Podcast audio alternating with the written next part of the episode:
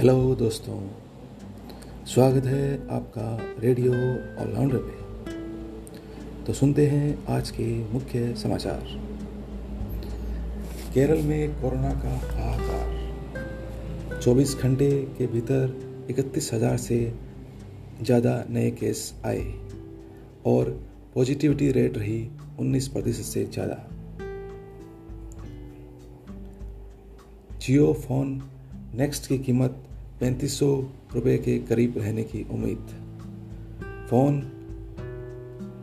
10 सितंबर को मार्केट में लॉन्च होगा। Bharat, England, third test match जो लीड्स में खेला जा रहा है, उसमें भारत ने बनाए सिर्फ़ 78 रन ऑल आउट। इसके जवाब में इंग्लैंड बना चुका है 120 रन विदाउट लॉस पहले दिन का खेल खत्म होने तक।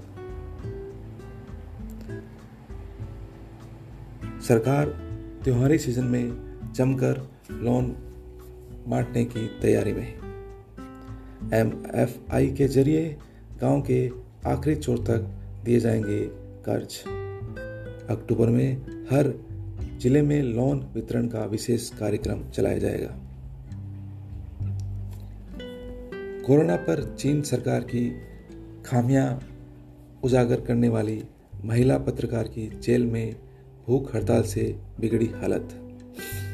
सैंतीस वर्षीय झांग ने चीन सरकार की कारगुजारियाँ, दमन व उत्पीड़न को उजागर किया था। उसके बाद सरकार ने बंद कमरे में तीन घंटे की सुनवाई के बाद चार साल की सज़ा सुनाई। जेल में बंद झांग को उनकी माँ से भी नहीं मिलने दिया जा रहा है। अफ़गानिस्तान से भारत लौटी मरियम ने अपने दुख की कहानी सुनाई।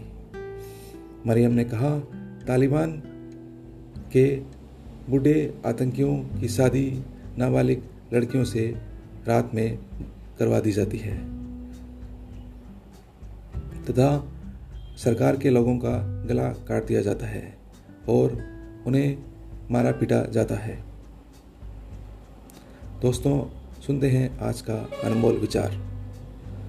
धोखा खाने वालों को तो वक्त के साथ सुकून मिल ही जाता है, मगर धोखा देने वालों को कभी सुकून नहीं मिलता। धन्यवाद दोस्तों, सुनने के लिए।